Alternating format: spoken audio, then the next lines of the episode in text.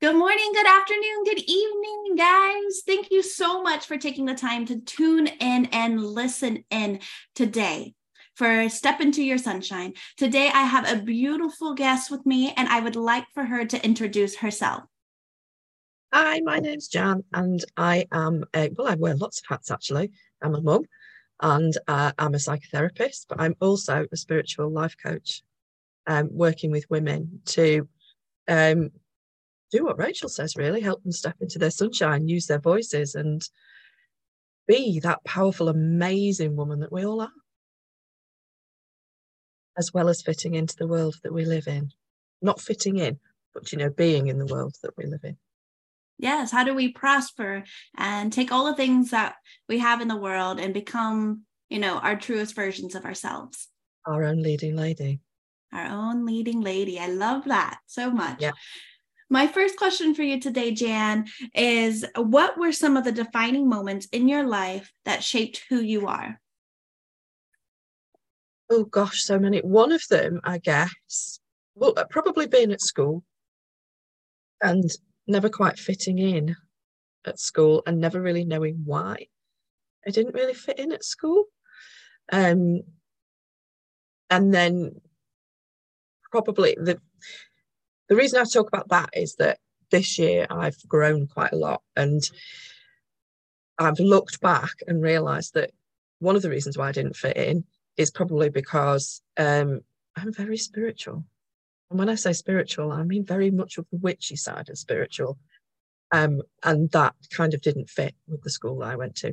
And also, I strongly suspect that I've probably got undiagnosed ADHD, which also makes you not really fit in at school.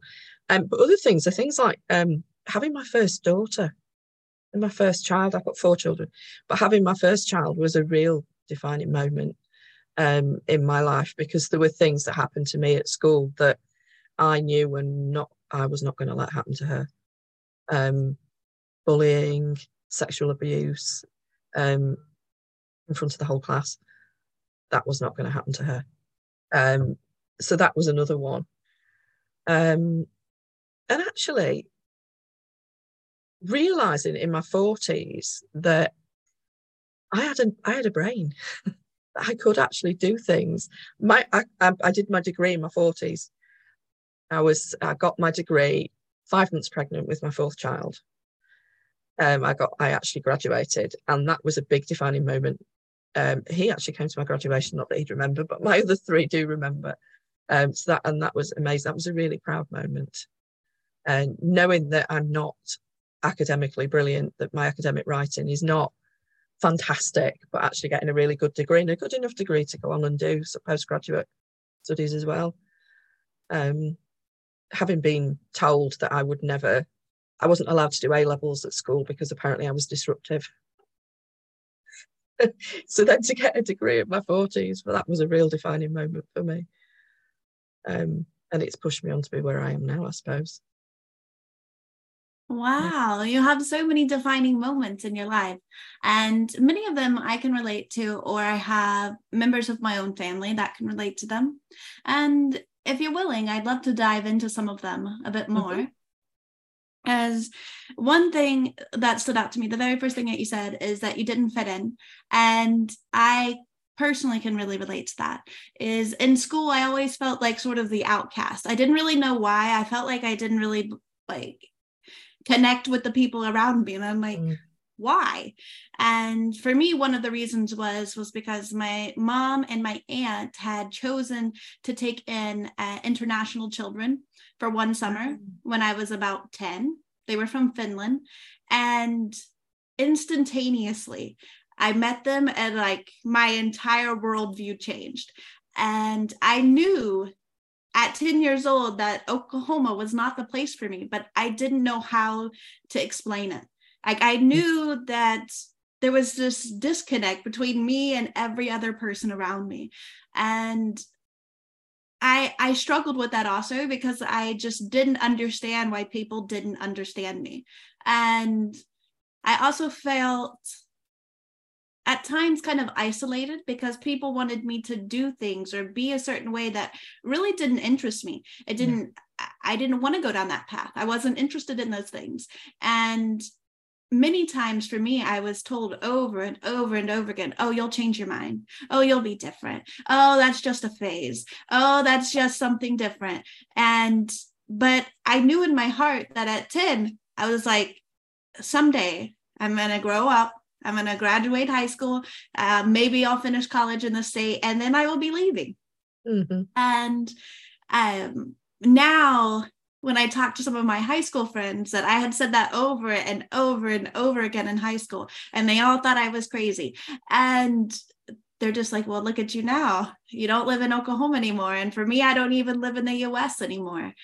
And, but that was something that was always on my heart, but uh, people always made me feel like I didn't belong because that wasn't what people wanted where I was from. Mm.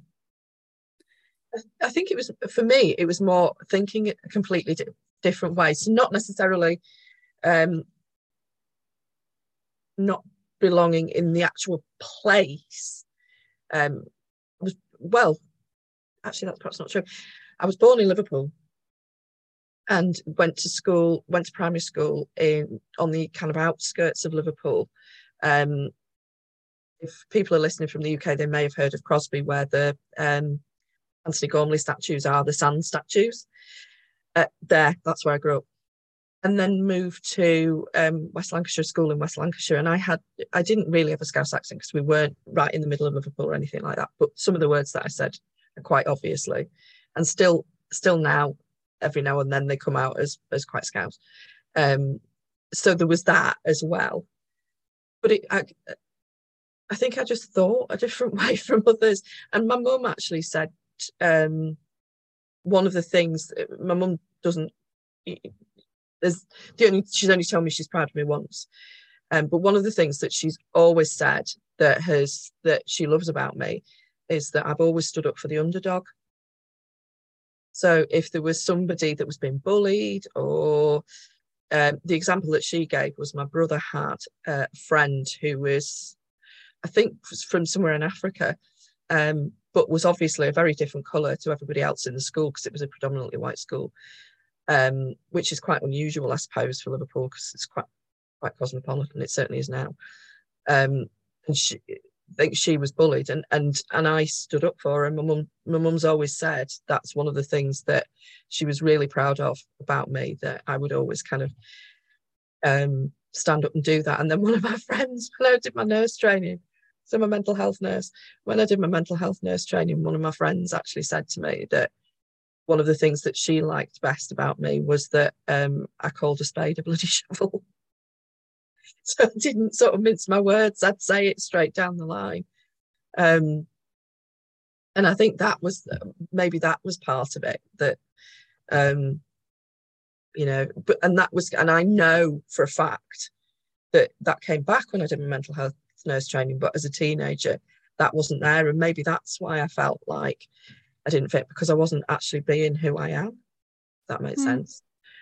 I can relate to that too. Uh, specifically about the one about being more directive and more cut and dry and straight to the point. As uh, for me, I was raised in that kind of environment. So it made like we always just communicated in that sort of way. And then I, you know, opened my wings and flew away from the nest and i was interacting with people in high school and in college or university and uh, later into like the beginning of my working life and all of a sudden i was like wait wait what's the problem here I, i'm trying to be very direct with you and just tell you, you know either what needs to happen or what my feelings are or um, how i came about this solution or this problem or my thought process. And I was kind of met with this isn't supposed to be how women talk to other people. And I'm like, I, I didn't really know, I was really taken back because I'm like, wait, wait, well, how exactly am I supposed to talk then? Because um, I was raised in that more direct environment, and that was just how we did things. And so uh, I can remember, especially when I was out of university and I had my first job and I had worked through the ranks and I was um, it was at a retail store and I was a manager there and I remember one specific day where I, I was teaching somebody th- things mm. about the cash register, which to me was very like straightforward and direct. And like, you do this, you do this, you don't do that, you do this, you do this, and then you do this. If this problem comes, you know, you do all of these things. Um, and about two months later, I learned on that day that the person I was training went back to the back and got upset and she she she cried and i felt horrible i felt I couldn't believe that I had upset upset somebody so much. And um, when I went to talk to her, and I talked to others that had spoken to her, she the reason was was because I was being too direct. Like she felt like it was really forceful, and I wasn't like for me i was going through the process of how do you use this machine? And for her because i wasn't giving her time to kind of process it and uh, kind of the space that she needed. And that was really one of the first defining times was like oh my gosh maybe i need to change because i'm just too much for people. Mm. and it's taken me a long time like a really long time to actually step into my sunshine and realize that that is one of my superpowers is actually being able to be direct and saying exactly what i mean and saying getting to the point of what we are doing or mm. how i feel because so many people struggle with actually um, expressing how they feel and their emotions they keep it all locked up inside and that has other effects on their body or um, in their businesses or in their marriage and so I've had to learn to own that personality trait of mine. Have you yeah. had a similar experience? I have, um, and I think it's coming back now. It's it's certainly over the last few years. It's it's definitely coming back. Um, I did find that I buried it quite a lot, sort of, particularly, I suppose, my sort of thirties, and well, going through sort of sort of from probably from my nurse training onwards because it was just squashed out, I suppose. Um, although I work in the, the NHS in, in England, in, in Britain, it's it is very corporate. There's you know there's no denying that it, it's a very corporate environment, and you was people were supposed to be a certain way or are supposed to be a certain way. Um, and I think that it's it's really easy to get squashed. It's easy to kind of go along with that kind of collective um, experience, I suppose. Um, so it did get squashed out of me quite a lot, and and I, but I would still stick up for other people. I was re- still really good at sticking up for other people. So my kids, for instance, you know, I, I have a memory of going into the t- to one of the teachers and saying, and, and I it hit me the other day that actually a lot of the things that I post about um, was something that I I'd stood up. She there was a, an afternoon where she they'd her and her friends had said to a, another girl that she could come and play with them, but they were playing a game at that particular moment in time, and that she could come and play with them, or she could wait, and then they'd they'd find a game that they could all play together. And this kid had gone and told the teachers that um, Claire had bullied her and pushed her away and stuff. And I, they got into trouble, and I, I went in and said, she'd come home and said, I have to say sorry to her. So I said, You can say sorry for her feeling that way, but don't say sorry for your actions because your actions don't warrant a sorry. You you didn't push her away. You didn't tell her no, you can't play. You said this, you know, you were straight down the line. You told her this is how it is. I've set my boundaries and you can, you know, you can you can either like it or not, sort of thing. Um, but this girl had got very upset and said they were bullying her, which they weren't. Um, and I went into school and actually said, you know, um, I have told Claire that she can say sorry for this kid getting upset, but I don't think she should have to say sorry for doing what they for doing what they did because I don't think that they should have to disrupt what they were doing for somebody else. They offered for her to come in and join them. Um, so I remember doing that but not sticking up for me um, for quite a long time. But that wouldn't happen now. I would, and I have recently stuck up for myself and being very direct about it. And when I say direct, I am a bit of a potty mouth. so mm. I don't swear at people, but I will swear when I get quite passionate, and I think that upsets quite a lot of people. Um, I do understand though that it like you're talking to another very direct person. And i find when i talk to other direct people it flows real easy and it's real simple because we're just the same. And yet other times like you said you the directiveness makes people uncomfortable. And they're expecting you to sort of what my dad would call go around the bush. And um and kind of ease into it. And i'm like, no let's just get right to the point and so I can really relate to that, where people feel sort of intimidated or uncomfortable or um, not at ease necessarily. And it leads me back to one of the things you were just talking about was this idea and i find it more prevalent in women that we feel responsible for other people's feelings and when you were talking about your daughter and you know not apologizing for um, doing what well, she was doing the right thing she was just simply saying you know we can do this later or we're going to do this and then and then we can do that and in society a lot of times i find and i have found that women are more encouraged to just apologize for everything because it's uh-huh. obviously your fault that I feel this way. And I think that is one of the if I will, curses that women have to break out of in society Absolutely. is to not feel responsible for other people's feelings. And I teach this in my daughter too, who is going to be four next month.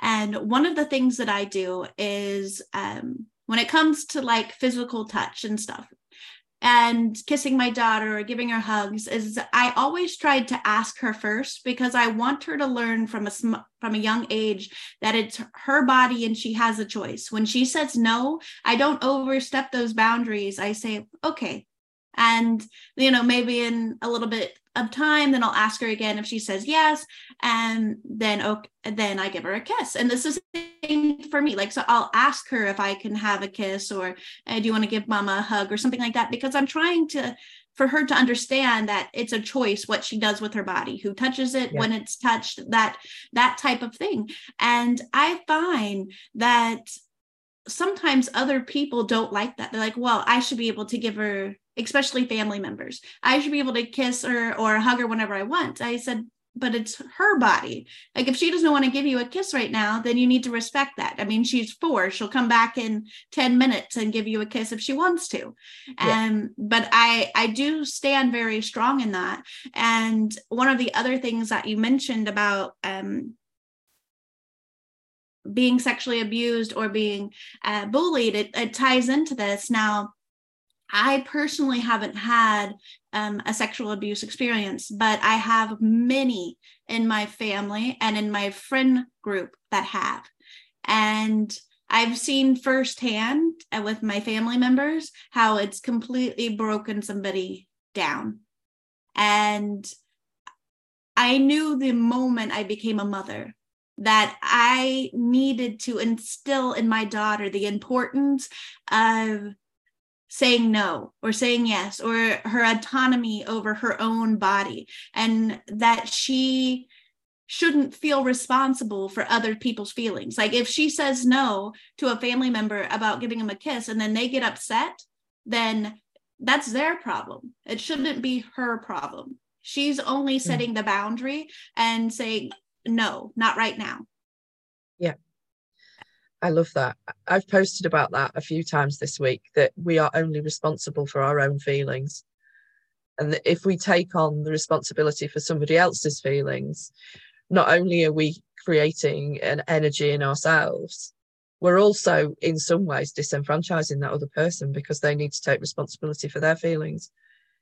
Um, if they can't do that, then that's not your fault. It's not your fault. It's not your problem, really to be honest. Just you know that I mean that sounds like a brutal honesty, but it's true. It's there that you know we all need to be responsible for our own our own energy, our own feelings, our own emotions. Um, and you're not teaching if somebody. I would say this to to clients that you know if you're taking responsibility for somebody else's emotions or their their feelings how are they going to learn to take responsibility for their own feelings, how are they ever going to learn how to manage emotion? You wouldn't, you know, you wouldn't if you, you you've got a, a, young daughter, you wouldn't constantly tie her shoelaces, would you? You wouldn't be still tying her shoelaces when she goes to high school. You'd be teaching her this is how you manage this, this is how you do this. So why do we do something different with emotions? Why do we take on other people's emotion? I think that's a really interesting question and something to really dive in and talk about because sometimes I think it's from my perspective being a woman it's also about protecting it's yes. especially when it comes to children it's like oh my gosh they've been hurt or somebody's hurt their feelings or somebody's uh, something has happened and for them to exert a specific mm. emotion and you as the mother and me at least i want to go and uh, put my arms around my child even metaphorically and protect her uh, from everything and anything and if that means taking on that emotion then that's what's necessary to be done in that moment yet i also agree that i that you have to acknowledge what's going on inside your own body and yeah. realize that this is something actually she can handle and mm. that she has to learn how to handle absolutely yeah, I think that's right. As for children, I definitely think that's right. It's a bit like taking it, taking. I suppose as a mum, what you do is take it on and give it back piecemeal, don't you? So as age appropriately, if that makes sense. Um, yes. We, we, but I think sometimes we get trapped into carrying on doing that as they become adults, and and with other adults that we come across in in life as well, that we we do that same kind of mothering thing with and it's not always it's not always appropriate because adults should be able to take responsibility for their own emotions. Yes i 100% agree. Another uh, reason i think that people may take them on is I tend to have a very empathetic personality. Yeah. And so when I walk into a room, a lot of times I can feel other people's energy. And if they're feeling stress or if they're feeling down or if they're feeling happy, it's like all of those hit me sort of like a brick as soon as I walk mm-hmm. into the room. And so and for me it's also especially if someone's having negative emotions it's extremely draining. Like even if i'm coming up i'm coming in at like a level 10 and they're at like a level 1 and the moment i they haven't even spoken to me yet. It's just being in the room with them um yeah. i find incredibly draining. And so sometimes i do it accidentally. Like i've taken on this uh this emotion of being sad or depressive or stressed or uh, upset or any of those negative emotions. And when i get home i just feel so drained. Yeah. and i'm like what what happened here? I was so excited when i got into the car. And so i think also knowing ourselves it's there's a lot of work within yourself as an individual of what is causing that? You can feel the obvious difference between being excited about going somewhere and coming home feeling totally exhausted you need to go take a nap or go to bed. Um, and i feel like it's your personal energy. You have to understand yourself that this is me. I am empathetic and i know when i go somewhere and somebody has really heightened emotions i am going to accidentally or you know unknowingly take those on. And i'm going to have to take some time afterwards to sort of cleanse myself of those feelings um, and restart and re-energize myself again. Because if not then those feelings that aren't even my own are going to carry with me for the next few days. Yeah absolutely. Uh, it's one of the, the questions i get asked quite a lot um, about being a therapist because I obviously I'm working with people in the NHS. I'm working with people who are depressed, quite often anxious as well because I'm working with people whose relationships cause their kind of mental health problems, um, and it was something I had to work quite hard on because if you don't, you will burn out, and that's mm. that's no good for anybody because it doesn't help you and it doesn't help the clients that you're working with either. Um, so it is something that, and one of the reasons this the, the particular therapy that I do, um, that I'm qualified in, that's why we have therapists. that's why we we work with therapists while we're training and sometimes afterwards as well. Um, you know, I, I, it took me six years to get the the qualification that I've got. So I had six years worth of therapy, and it helps you learn so much about yourself so that you can start to take hold of your own emotions and hold those as well. And I'm, I'm a bit like you. I can walk into a room and get a sense of what's going on around me and pick it up quite quickly. But I get I and I and I can get like that with clients as well. But I'm quite good now at, at, at using that and and asking questions to kind of get where that's coming from and knowing who actually needs to hold this emotion now. Is this me or is this is this yours? You can have but very gently, you know, mm. um, you can have this back. But you do, you're right, you do need to know yourself quite well to be able to do that. And that's our responsibility as well, really, finding out about ourselves. Taking ownership of, yeah. of us, like of our not only of like us physically, but us mentally, us emotionally. Um, and us in our relationships us, us as a parent you know there's so many aspects of us that we have to take ownership of. And i love that you've talked a little bit about your therapy because something i also want to put forth into the world and to our listeners to hear is that i also have gone through um, about two years of weekly therapy uh, back in the us and i i want to open up and talk about that a little bit because i want people to understand understand that therapy is a good thing that uh, going to therapy changes lives. It yeah. enables you to know yourself so much more than you ever thought was possible. You understand things that have been going on in your life. You understand how different situations relate to each other that could be years yeah. decades apart. You could you understand what triggers you uh, you understand what motivates you. You understand you can you also mm. learn techniques to handle situations when you feel like you're out of control. Yeah. And for me, when I get really stressed or I get really worried, my body takes on all of those emotions. And so, specifically in my pelvic area is it gets ridiculously tight and very difficult for me to like move even walking, stretching, doing any of those things is I the more stress and more anxiety that occurs, the more physical pain I actually have. And for me, I always thought before therapy that this was just going to be my life. Like I was just going to constantly live in chronic pain. I was just going to constantly have this. I was in my 20s and however long I had left in life, it was obviously just going to be filled with pain. And it took a lot of work yeah. for me to realize that actually, if I handle these emotions or these situations in my life, or actually acknowledge the feeling rather than pushing it away, I don't yeah. have time for this. I don't have time for that. And just acknowledging it, let it coming let it come inside me. And you know if i'm ups- if i'm sad for a reason then let me cry about it.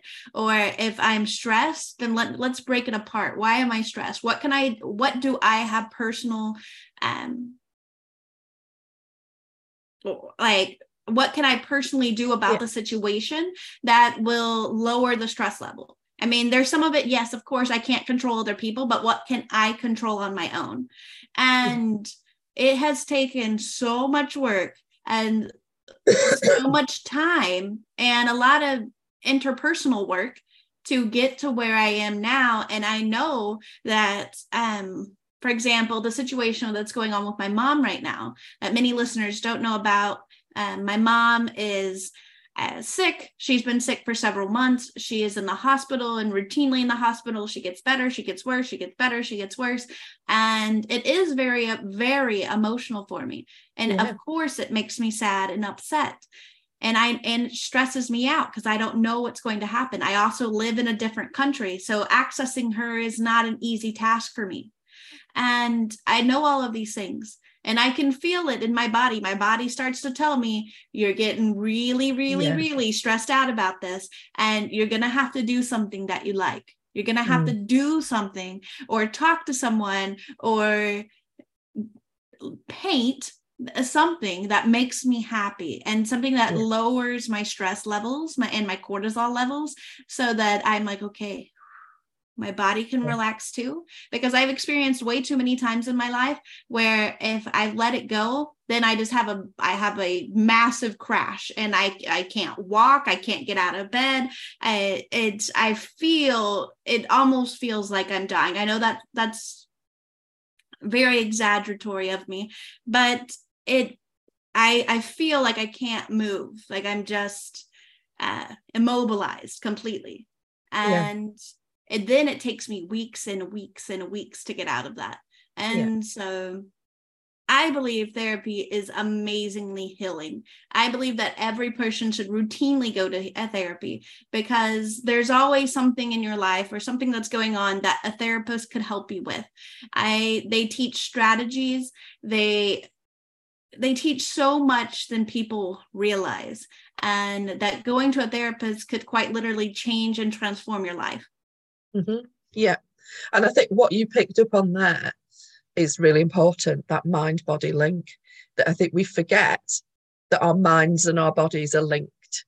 Um, and I, and actually, I think the healthcare system does in some ways because, you know, we have a mental health trust and we have a, a, a you know, a teaching hospitals trust or whatever in, in various different areas. Um, well, certainly in the UK.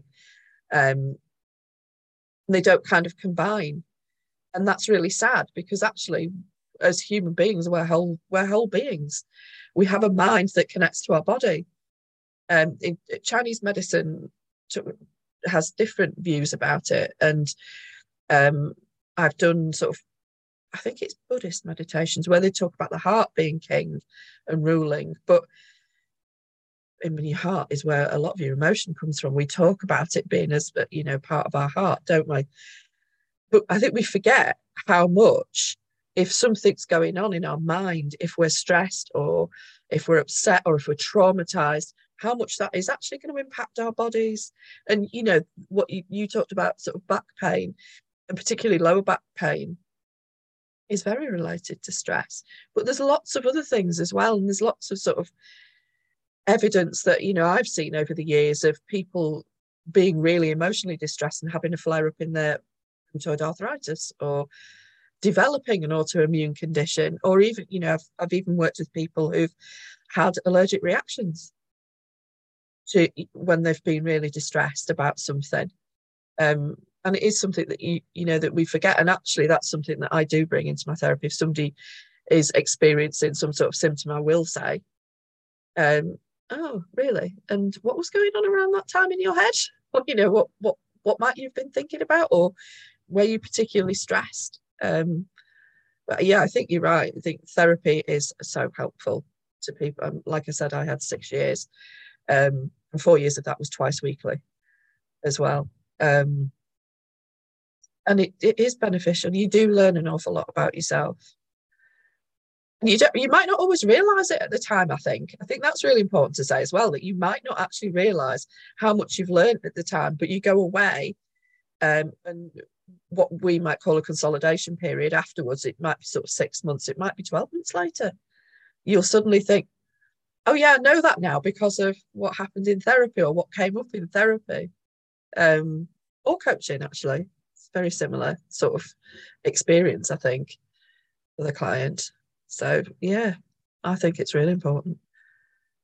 And I, I couldn't agree more. I think that for all of our listeners listening in today, I would love to hear your feedback on have you attended therapy before? Was it beneficial to you? Um, what type of things did you get out of it? And would you recommend it to others? To attend. For me, there is no doubt. I would recommend to every person that I meet in the world that they should attend therapy at least once in their lives, um, because I believe it's life changing. Another thing that Jan talked on was um, the mind and body connection. And that was really when I learned it was when I was in therapy. And I'm currently reading a book that's called um, The Body Keeps the Score. Oh, Jan, yeah. have you read that? I haven't, but I have been. It has been recommended. It's quite hard to get hold of, actually. Is it? Oh, well, I I ordered it from Kalia. Oh, did you? So right. yes, she might have access to it. yeah. And so, if you don't know who Kalia is, listeners, she will be on in a few episodes, and she is everything books. So, if you need a book, we'll get to her. And though the book the body keeps the score is amazing and you should mm-hmm. absolutely read it because i think it would just verify all of the things that you just said and how the body and the mind works and it specifically talks a lot about trauma the book talks a lot about trauma yeah. and how the right the trauma therapist yeah. yeah and how the body keeps the score of the trauma, whether that be physical trauma, emotional or emotional trauma. And for me, that my body experience about being stressed is also related to a traumatic event that happened in my life. And so I my therapist actually had to tell me that I had PTSD from the experience hmm. because mm I would have never put that label on myself. I would have never thought that that was something I was experiencing because for me, growing up in the US, most of the time I only associated PTSD with um, veterans or military mm. personnel. And so I was quite shocked. Like my therapist almost had to convince me that that was the case because I was just like, no, that that seems way too impossible. And mm. and I think people also limit their trauma. They think everybody else, you know, there's lots of people in the world that's had worse than me. Yes. There's lots of people in the world that um have lived through this and they don't have any problems. Or I, I mean, so many of those things I've said myself and I've heard countless amount of times. And but what we have to get down to is that our trauma is individualistic uh-huh. and uh-huh. it affects us individually differently. Yeah. And that PTSD for me looks different for me than for anybody else. And just because I, I, didn't have military experience, which I always associated it with, didn't mean that I had didn't have a post traumatic stress uh, experience. Mm. I, I mean, the the experience was life changing and um and for years just even thinking about the experience would just put me into like hysterical tears. And um now now that i have healed and learned to handle the situation and if those emotions do start to come up how to handle them then i'm in a such a better place. But i would have never thought that was the case for me. And I think many of our listeners, when they hear um, this and they think about their own experiences, they might be opened up. They might open up to maybe I should go see a therapist. Maybe they can mm. change my life. Maybe there's something going on in my body that's actually associated with the trauma that I've experienced in my life. Yeah, I, I agree. I, I, think that what you said about um, only thinking that PTSD was uh, veterans or military personnel. I think that's that's quite a common, commonly held misconception. Actually, um, there's quite a lot of evidence about vicarious trauma from frontline staff as well in kind of paramedics and police and, and what have you that attend nasty accidents and things. But I think that's what people associate it with. And also, I think what's important to remember is that you, it doesn't necessarily mean that you, you know you have to be diagnosed with PTSD because people can experience trauma with a small t and have a, as a, you know a, an experience a psychological experience from it. And anything can be traumatizing to somebody. It could be you know even a small child who desperately wants or a young child who desperately wants the latest toy that everybody else is getting that you know it's on everybody's christmas list and you know the things that sell out every year every you know lots of people are getting and their parent can't for whatever reason. That can be quite traumatizing for for a little one. And i think we we don't necessarily always appreciate that. And if those experiences are cumulative if that happens quite regularly then somebody's going to be quite traumatized by that. And they may not necessarily get ptsd that trauma is still going to cause some sort of psychological problem or a psychological incident i suppose in their mind that can then add up as we go through life. You know, it could it could be it could be anything really. What traumatizes me might not traumatize somebody else. You know, I can remember being traumatized by the dentist when I was young, but other people have really good experiences um, and and can go quite happily to the dentist and and other people really traumatized by their experiences. Or you know i mean it could be it could even be something that's happened in the classroom. I can remember all sorts of things. Somebody piercing their ears with my compass and things like that that you know you, you don't know what's gone on in in people's backgrounds. Um, and if if like you say some people might think um, going to therapy is a waste of time or it's not necessary for them. And they've buried those experiences and they do have a habit of coming back. You can bury them for so long but they do have a habit of sneaking up and biting you on the bum when you least expect it. Your um, body keeps the score. Exactly. Just like that.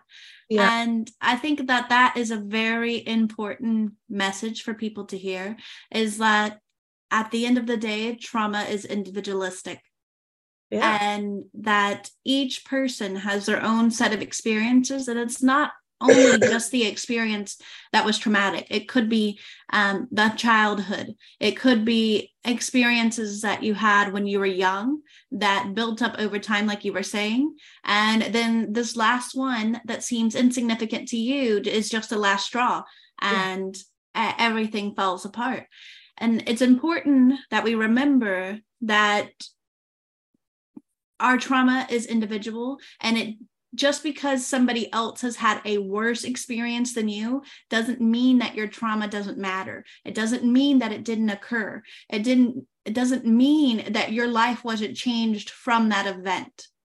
Yeah and i think that's true. an important message to send out into the world. Definitely. And i think what thinking about what you just said that actually somebody else might have had a, a, different experience that might appear worse to you and they might not be traumatized but that doesn't mean that you can't say that you know that you've had that your experience is less traumatizing. Exactly. Yeah so much. This is such an important message, Jan. And I feel so blessed to have you on the podcast to talk about this and to bring these kind of shadow topics into the sunshine and let people hear our stories and your experiences and let them mm. know that they aren't alone. Yeah, definitely not alone. I think we we think we are, don't we? Sometimes and we kind of there's a a Simon and Garfunkel song um what's it called? I can't remember what the actual title is, but the there's a a line about um, I'm a rock, I'm an island. I can't actually think of the title of the song. And and I think sometimes that's what we think we are. We think we are that island and we're kind of sat on on the island on our own and don't necessarily and sometimes it's because we don't want to bother people and sometimes it's because you know we feel as if we're a burden and we don't as human beings we don't like to feel like we're a burden. Um, but then we're quite happy for other people to to offload onto ourselves. Um, but don't don't necessarily always think to do it back which is a shame because it should be reciprocal. That's what a relationship is. And the same you know you, you wouldn't necessarily get your therapist telling you all their traumas but you know you do need to tell them everything. Mm certainly those things that you it's a bit like I always think of it as a bit like kind of peeling an onion. We have layers and we we can shed the first layer probably quite easily, that kind of skin layer, we can shed that quite easily. But when we come to the other bits, they feel a little bit more and I think the onion one is quite um quite a good analogy actually because peeling onions makes you cry. Yes. So that that's quite a good, a good analogy. Yeah.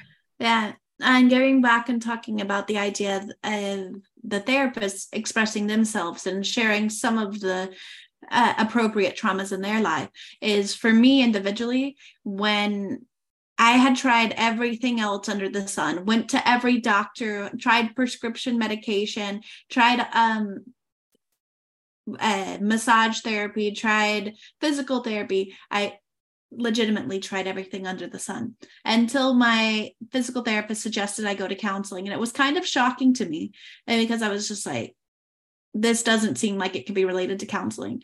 And I remember the very next thing she told me, which really made my decision in an instant.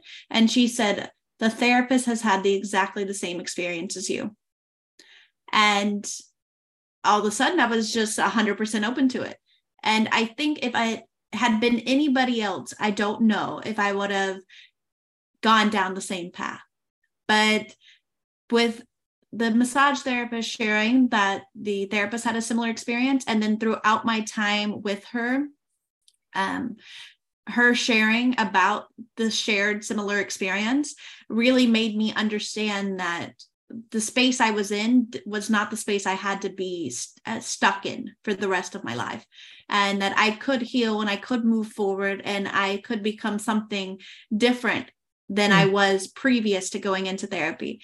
And for me, that really changed my life. So I, I am an advocate for people, for therapists sharing their shared experiences because it makes people realize that they're human too. And it makes them see somebody who's in a different spot than they are right then with that same experience. Mm. I think that's quite it. For me, that's quite difficult because there's a bit of me that goes, panic, panic, uh, because that's not what we're taught. as mm. therapists to share what we, you know, our own experiences. And I think, I guess you have to be, there's a line, I suppose, mm. you have to be quite careful um, because it's not therapy for the therapist. But yeah, I get what you mean. And I, I, I, I can see how that, that could be really validating actually for people to, because I didn't know anything about my therapist. And I did actually, I must admit, I did actually find that quite difficult because I am that sort of person as well. I quite like to know that somebody else has has had a similar experience to me. Um, so yeah, that's that's made me think actually about my experience, my own experience there, because he didn't say anything about himself, so I didn't mm. know anything about him. Um, I know a little bit more about him now because of the the, the sort of circles where I trained. It's quite a small sort of circle. Um, the therapy that mm. I've worked in. So that's an interesting thing to hear, actually, because actually, that you, like I say, that's not what we're taught. As a mental health nurse, I probably would have done. Um, right. Well, we're so, we're yeah. all learning here. We're coming full circle. Where you know our listeners are hearing our stories and hearing the stories I've gone through, your story, uh, being a therapist, and then you know your kind of recollection or your light bulb moment of oh you know this is a little bit different. Uh, because i'm coming uh, at you from a perspective of being a patient of yeah. being someone who's been counseled before um, who's been to therapy for years. And um, and i can tell you undoubtedly that i don't believe that I would have gone to therapy had I not known that my therapist had the exactly same experience as I did because yeah. I was so lost for hope. Um, and I was so convinced that my life and my situation was never going to change. Um, that I think only somebody who had had a similar experience could have taken me out of my mindset that I was in. Yeah. And it, it was a really profound and powerful experience for me. And quite literally, my decision was made instantaneously. My massage yeah. therapist told me, and my physical therapist told me. And I was just like, okay i'm open. I'm open to it. They understand. They understand and i don't have to go through all this like telling the same story over and over and over and over again yeah. that i had done with all the other medical uh, personnel that i had experienced up to that point. Yeah. So as a mentor i would um i work i offer mentoring for people as well and as a mentor i very definitely would. And obviously as a as the the work that i do as a mentor and coach I bring my therapy into that, obviously, because I can't switch it off. It's just, it's part of who I am. Um, and I think particularly because I'm a psychodynamic therapist, and you, that's there's a lot about the mind and a lot about the stuff that's hidden. So obviously that's going to come into everything that I do. It's all about the, the sort of the shadow, the the the well in the therapy that I do, we would call it the super ego type. You know, the the unconscious mind it's all about that kind of hidden stuff and bringing it forward um so yeah it has to come into everything that i do um, well, it's, um, it's your superpower as a as a absolutely. coach it's that you have this experience uh, to guide you and you have this knowledge that will help other people and also in their business growth yeah. and because really i find that business growth is also a whole bunch about personal growth.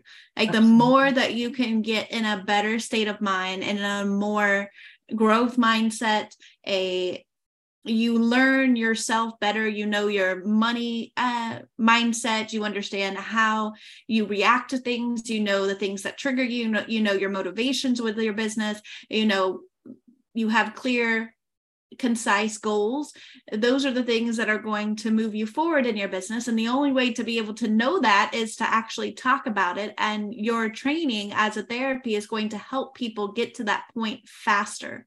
Yeah absolutely. Absolutely. And the, i suppose the other thing it's not just knowing yourself and knowing what your goals are it's also knowing where you, you're not going to step knowing what your line in the sand is knowing what your boundaries are knowing when you're going to say no and sticking to it. Um and uh, that ties in with goals i suppose because if you don't if you don't do that then you're not going to reach your goals are you going to get stuck in somebody else's muck um yes so yeah Definitely. I think that's really important. I have one more question for you before we go, and that is what advice would you give to someone who is trying to find their path in life? Find your tribe. The, I think we often get quite blinkered and we have friendships and we have family, and often those people are not the people that you need to help propel you forwards. Um, and that's not to say that you need to just walk away from them but find people who you aspire to or that you, you know you aspire to their lifestyle or that um, you know are going to kind of hold you where you need to be and keep you moving forward my life changed completely when i found a tribe of women and, and, and got into that kind of tribe of women who had my back um, who knew where I was going, who knew what I was thinking, and uh, not necessarily was what I was thinking, but thought in a very similar similar way to me. And that might not be your friends and your family, but actually finding those people, I think, um, are the most important people. The people that you almost go, oh, I don't actually have to explain myself six million times before you get me. Um, I think that's what I, for me, that's one of the most important things. We don't always necessarily have that around us all the time. I think that's really important advice because we really don't. We don't always have that tribe of people that lift us up or just understand us. Mm-hmm. And that there is no dollar or euro or pound amount that can buy that kind of relationship. And when people just understand you you just feel so validated you feel you feel so heard and for me specifically and um, my tribe many of the many of the people in my tribe come from moms in business international mm-hmm. and when I'm in that group, when I'm talking to those women, and when I'm in the mastermind and with Leona, I just feel so seen and so heard. And I'm like, yes this is these are the people that get me because i only have one friend that is also an entrepreneur that in in france just one and all these other people don't get it. Or all these people think it's just a hobby. Or all these people think that eh, oh yeah you know she's just doing her thing over there and it's just like yeah. a little side hustle. And it's so exhausting to have to explain it to them again and again and again. And so i 100% agree. When you find your tribe and you are just there and they understand you and you feel validated and you feel heard then it makes all the difference in the world. Absolutely absolutely. A lot of mine come from Mums in Business International as well. Um, but yeah, and I, and I get the being in a mastermind with other women as well. And uh, you know, we need our friends. Our friends are great, but like you said, it is exhausting having to explain yourself all the time. And once you've found your tribe, you don't need to do that. You can just be friends for a different reason. Exactly. And they understand you and they hear you and they know that trying to manage a four year old and run two businesses and have a podcast uh, takes a lot of time and it's uh, and it's crazy sometimes and it's exhausting. And sometimes my daughter's going to come in during the podcast and, you know, tell me she wants a snack. And that's just real life and they understand. And I don't have to edit it and I don't have to be somebody that I'm not. They're just like, I'm here and I get you and I understand. Yeah that's that's true. Yeah, and then you can have your friends outside of that for something completely different. And that's a good way of filling up your your cup so that you've you're always full of energy in all different areas of your life.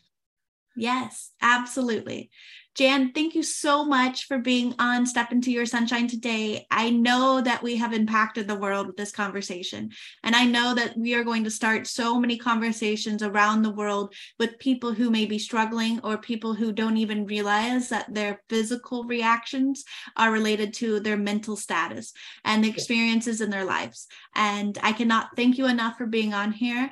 And um, please share where we can get into contact with you if you would like to work with Jan or know more about her.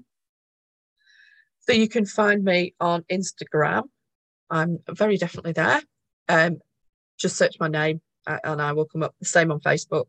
My profile will come up just with my name. So um, I also have a, a, group on Facebook which is called, um, my mind's just gone completely blank, The Way of the Wild Woman. So you can find me there as well. And all my links are on my uh, Facebook and Instagram profiles. So, so now, guys, you need to go and find her. So the next episode will air on June. Oh goodness, my you know i'm having technical difficulties of course.